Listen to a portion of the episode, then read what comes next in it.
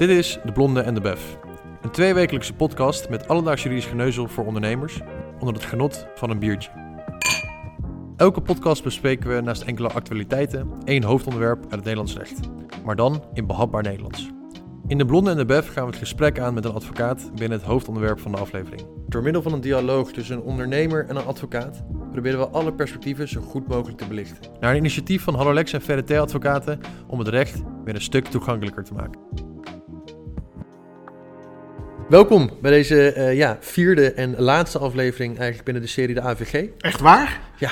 Ik, Nee ik, toch? ik heb nu al vaak genoeg met je gezeten ook, Leo. ik weet dat jij er net niet over uitgepraat kan, eh, kan raken, maar ehm, ik denk dat we dan een mooie... Je hebt een paar AVG-gekkies Ja. eh, in dit land. Ik denk dat we dan een mooie scala hebben aan eh, nou, verscheidenheid binnen het onderwerp. Ja, dat ben ik met je eens. Ehm, en voor de laatste, eigenlijk binnen aflevering 4, willen we het vandaag wat meer gaan hebben over datalekken. Ehm, eigenlijk het onderwerp waar de kranten nou, de afgelopen weken eh, mee vol staan. Eh, elke dag opnieuw bijna wel is er weer wat te vinden, of online of gedrukt op de pagina, over hier datalek, daar een datalek. En de ene nog meer gegevens dan met de ander.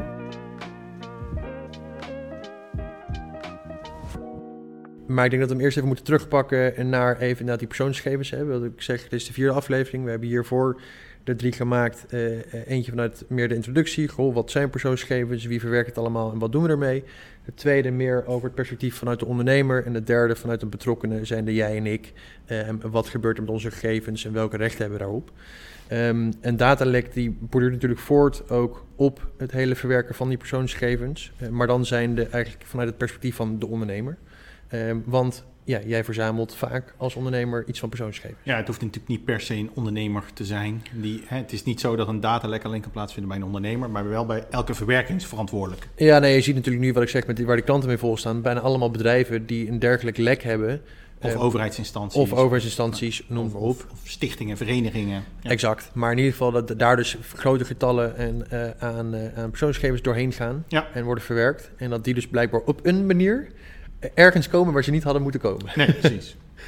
En dus dat persoonsgegeven was elk gegeven, direct of indirect, herleidbaar naar een natuurlijk persoon. Ja, En, en eigenlijk op het moment dat er sprake is van een datalek, is er dus iets misgegaan met een persoonsgegeven. ja. En dus even, eh, de, de AVG zegt dit als elke inbreuk in verband met persoonsgegevens, wat het nog steeds vrij vaag maakt.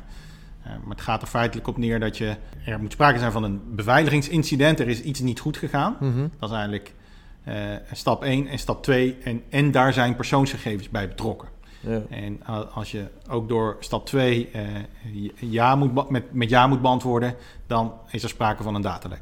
Ja, ik weet wel dat je, ehm, eh, je hebt natuurlijk, dat is misschien wel goed om meteen even te beginnen. Je hebt een verschil tussen een lek en een datalek. Of laat ik het anders Ja. zeggen, een lek is niet per definitie een datalek. Nee, daarom noem ik het expliciet een beveiligingsincident. Eh, hè, dus ehm, eh, nu op dit moment is het inderdaad, da- eh, er wordt alleen gesproken over datalekken. Ja. Eh, het gaat dus ook niet alleen over, het is niet een datalek als er data bij betrokken is. Ja, het is altijd data, maar het moet persoonsgegevens. Die data moet bestaan uit persoonsgegevens. Persoonsgegevens. Ja. ja. Nee, en dus daarom zeg ik, er moet in eerste instantie een beveiligingsincident zijn. En in tweede instantie moeten daar dus persoonsgegevens bij betrokken zijn. Ja. En dus er moet iets fout zijn gegaan. Ja, en ik denk dat het ook goed is om te zeggen, want eh, je ziet nu in eh, vooral de datalekken waar veel van wordt uitgegaan, is oké, er wordt een bepaald systeem gehackt. Of iemand eh, die, die, die... Phishing e-mails. Exact, noem het maar op, dat het allemaal digitaal is. Ja. Ja. datalekken kunnen in die zin ook gewoon fysiek zijn. En eh, al zou ik een USB-stick ergens laten liggen waar heel veel eh, persoonsgegevens op staan, Ja. van klanten of, of noem het maar op, PSN-nummers, you name it, dan kan dat natuurlijk ook per definitie klassificeren als een datalek. Ja, Eh, dus ik denk dat die nuance ook wel goed is om te maken. Dat dat niet, niet alleen maar is van, goh, ik word gehackt of ik word op digitale wijze ontnomen of is er een beveiligingsincident. Nee, nee, er hoeft niet zeg maar, een hele intelligente cybercrime te hebben plaatsgevonden om van een datalek te kunnen spreken. Nee. Eh, soms is het ook gewoon onhandig menselijk handelen. Ja, maar ik denk dat dat dus inderdaad wel, want ik denk dat dat besef er niet altijd even is, dat een datalek dus ook iets kan zijn van het, het rond laten slingeren van eh, iets met gegevens daarop. Nee, het gaat er uiteindelijk ook nog steeds weer om dat we die persoonsgegevens gaan beschouwen als iets van waarde. Ja. Nou, dat doen ook heel veel bedrijven, maar dan meer in de waarde van euro's. Ja, nee, maar hè, het gaat er dan in dit geval om, eh, persoonsgegevens zijn het nieuwe goud. Op het moment dat ik jou nu een goudklompje in beheer geef, dan denk je ook niet, nou ik laat dat slingeren waar ik het wil laten slingeren. Kijk wel eventjes. Nee, dan gaan we ineens in paniek, want dan hebben we een kluis nodig. En wil ik dat eigenlijk wel? Nou, en uiteindelijk met persoonsgegevens, ja, daar moet je gewoon zorgvuldig mee omgaan. En als daar iets mee misgaat, dan zou het zomaar een datalek kunnen zijn. Ja. Maar hè, dus, dus wel, stap 1 is er sprake van een incident. Stap 2 is, zijn er persoonsgegevens bij betrokken? En, en als het dus twee keer ja is, dan is, het, eh, dan is de kans dat het een datalek is wel heel erg groot. Dan moet je vervolgens ja, eigenlijk de, de prikkel die je dan moet hebben is niet, nou dat waait wel over. Nee, maar dan moet je echt snel gaan handelen. Dan Ja, heel snel de situatie analyseren. ja, precies. Ik weet dat er een soort van eh, termijn is hè, binnen een bepaalde uur, uurbestek... vanuit waar je het dan moet melden, ook bij de, de Ja, in eerste instantie moet je, eh, als er, als, het, eh, als er dus sprake is van een datalek, moet je een onderzoek gaan starten. Wat is er nou precies aan de hand? Ja. En moet je ook de impact van dat datalek in kaart brengen. En moet je ook inderdaad bepalen binnen 72 uur na ontdekking van het lek... of het lek moet worden eh, gemeld bij de autoriteit persoonsgegevens. Ja. En eh, je moet een datalek melden bij de autoriteit persoonsgegevens. En zoals dat de, de autoriteit het zelf aangeeft, tenzij het niet waarschijnlijk is dat het datalek een risico oplevert voor de rechten en vrijheden van de betrokken personen. Kijk, Dat is weer een hele mond vol. Ehm, betekent, daar hebben het ook eerder over gehad, is compliance wetgeving. Dus jij Ja. maakt uiteindelijk zelf die afweging of jij meldt ja of nee. Wat in ieder geval altijd moet, ook als je concludeert, dit hoef ik niet te melden aan de autoriteit persoonsgegevens, moet je het wel opnemen in een datalek register. Maar Ja. jij moet wel achteraf verantwoording kunnen afleggen over hoe jij bent omgegaan met dat datalek. Ja, volgens mij hebben we natuurlijk eerder het verwerkingsregister, hè, het register van verwerkingsactiviteit ook al genoemd, hebben Ja. we natuurlijk behandeld. Ehm, een, een integraal onderdeel daarvan is eigenlijk het datalekregister. Vanuit waar dus ook zegt van... Ja, dit is een register wat daarnaast staat. nou ja, zeg maar. wat er inderdaad dan daarnaast staat. Maar vanuit waar dus ook wordt gezegd, hey, dit is er bij mij intern gebeurd ehm, met een, een datalek. Maar er was niks aan de hand, want zo en zo. Dat kan natuurlijk ook een uitkomst zijn. En dat je in ieder geval Ja. alles wel daarin opneemt. Ja. Ik denk dat dat het belangrijkste is. En dan zie je ook weer het belang van het hebben van een dergelijk register voor je interne bedrijfsvoering. Ja, cruciaal. Want Ja. eh, eh, nog even los van het feit dat, je, dat het dus compliance wetgeving is. En je eigenlijk ook zelf inzage zou moeten hebben in wat er eventueel misgaat in je organisatie. ehm, levert het niet hebben daarvan ook weer eh, boetes eh, op. Ja. Populair onderwerp.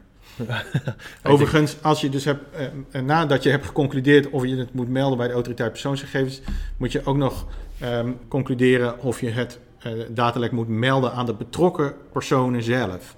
En dat moet je doen om, als er sprake is van een hoog risico voor de rechten en vrijheden van de betrokken personen. Dus ook daar zul je weer een afweging moeten maken. dan- Welke impact heeft Dan dit? denk je misschien aan bijvoorbeeld BZN-nummers voor identiteitsfraude. Bijvoorbeeld. Ja, maar dat is dus ook op zichzelf staand elke keer een afweging die door de Ja. ondernemer, of in ieder geval de, de, de verwerksverantwoordelijke dan genomen moet worden. Ja, want het is dus best wel casuïstisch. Ja. Dat, dat data, eh, dat, dat, die USB-stick waar jij het net over had, ja, op het moment dat jij die, die kwijtraakt, heb je wel degelijk een beveiligingsincident. Op het moment dat daar vervolgens persoonsgegevens op staan, eh, dan zou het, eh, dan, daarmee wordt het ook een datalek. En vervolgens is dan de vraag, ja, die USB-stick, is dat een eh, encrypted USB-stick of kan iedereen daar zomaar bij? Eh, en als iedereen daar zomaar bij kan, wat staat daar dan er dan precies op? Is dat een, een namenlijstje of is dat inderdaad inkomensgegevens, BSN-nummers, eigenlijk allerlei gegevens waarvan je weet dat het een hoge impact zou kunnen hebben op die betrokkenen. Ja. Ja, en dan betekent het dat je daar, ja, je moet dus ook handelen naar de specifieke situatie die jij voorhanden hebt. Ja, dit is wel weer typisch zo'n ding van... Dat er veel mensen zijn waarschijnlijk die gaan nadenken over dit soort dingen op het moment dat het gebeurt.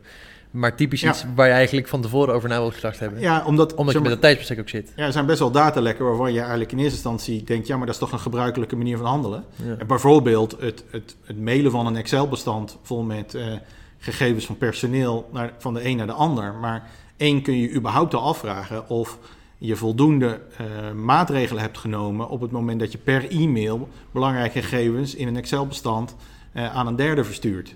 Eh, je zou kunnen zeggen, ja, een hele eenvoudige beveiligingsmaatregel is eh, een, een wachtwoord toevoegen aan het Excel-bestand. Daarmee kun je al heel veel ellende voorkomen. Ja. En op het moment dat dan toevallig je het naar de verkeerde bas mailt, en dan, en dan hoef je niet meteen in paniek te schieten. Op het moment dat zo'n zo'n bestand of zo'n mail bij de verkeerde terechtkomt, heb je feitelijk al een datalek te pakken. ja, precies. Nou, zo snel is het dus ook En al eh, dus betekent dat het eh, best wel goed is om gewoon eens naar jouw processen in je, in je bedrijf te kijken.